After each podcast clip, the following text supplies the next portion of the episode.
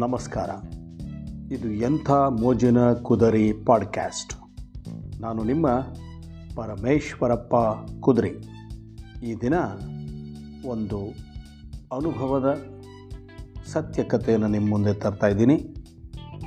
ಒಳಿತು ಮಾಡು ಮನುಸ ಒಬ್ಬ ಶ್ರೀಮಂತ ತನ್ನ ಮುದ್ದು ಮಗನಿಗೆ ಸಾಯುವ ಸಮಯದಲ್ಲಿ ವಿಲ್ ಪತ್ರದ ಜೊತೆ ಹಳೆಯ ಪಾದರಕ್ಷೆಗಳನ್ನು ನೀಡಿ ಹೇಳ್ದ. ವಿಲ್ ಪತ್ರದಲ್ಲಿ ನಿನಗೆ ನನ್ನೆಲ್ಲ ಆಸ್ತಿಯನ್ನು ಬರೆದಿದ್ದೇನೆ. ನೀನು ಸುಖವಾಗಿ ಬಾಳು. ಆದರೆ ಕೊನೆಯ ಆಸೆ ಒಂದಿದೆ ಅದನ್ನು ನೆರವೇರಿಸು. ಅಷ್ಟು ಸಾಕು. ಅದೇನೆಂದರೆ, ನಾನು ಸತ್ತ ಮೇಲೆ ನನ್ನ ಪಾದಕ್ಕೆ ಈ ಹಳೆಯ ಚಪ್ಪಲಿಯನ್ನು ತೊಡಿಸಿ ಅಂತ್ಯಕ್ರಿಯೆ ನೆರವೇರಿಸು ಎಂದು ಹೇಳುತ್ತಾನೆ.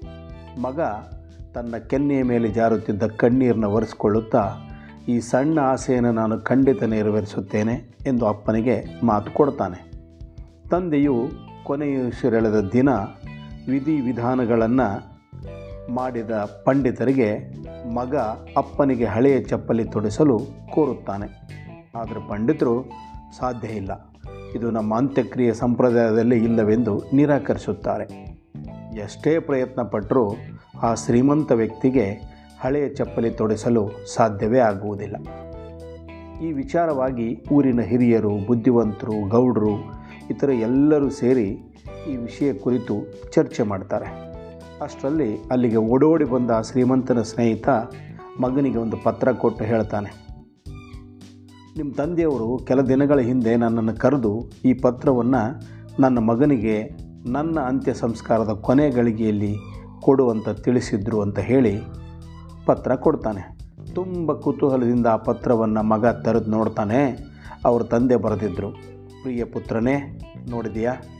ದೊಡ್ಡ ಫ್ಯಾಕ್ಟ್ರಿ, ಭವ್ಯ ಬಂಗಲೆ, ಕಾರು, ಚಿನ್ನ, ಒಡವೆ ಫಾರಮ್ ಹೌಸು, ಇದೆಲ್ಲದರ ಒಡೆಯ ನೀನಾಗಿದ್ದರೂ ನಾನು ಒಂದು ಜೊತೆ ಹಳೆಯ ಚಪ್ಪಲಿಯನ್ನು ಕೂಡ ತೆಗೆದುಕೊಂಡು ಹೋಗಲು ನನ್ನಿಂದ ಸಾಧ್ಯವಾಗುತ್ತಿಲ್ಲ.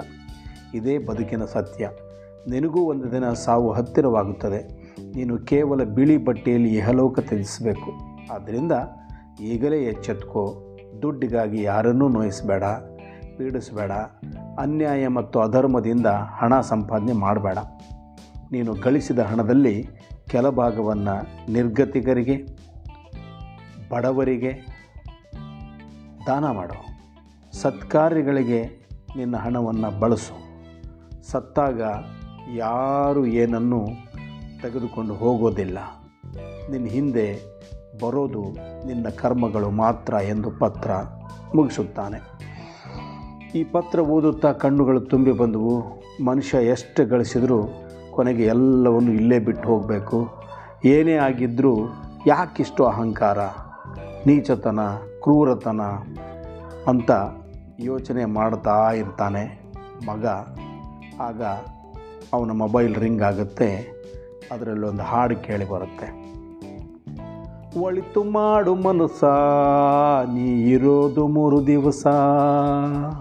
ಉಸಿರು ನಿಂತ ಮ್ಯಾಗೆ ನಿನ್ನ ಹೆಸರು ಹೇಳುತ್ತಾರ, ಹೆಣ ಅನ್ನುತ್ತಾರ, ಮಣ್ಣಾಗ ಹೂಳುತ್ತಾರ.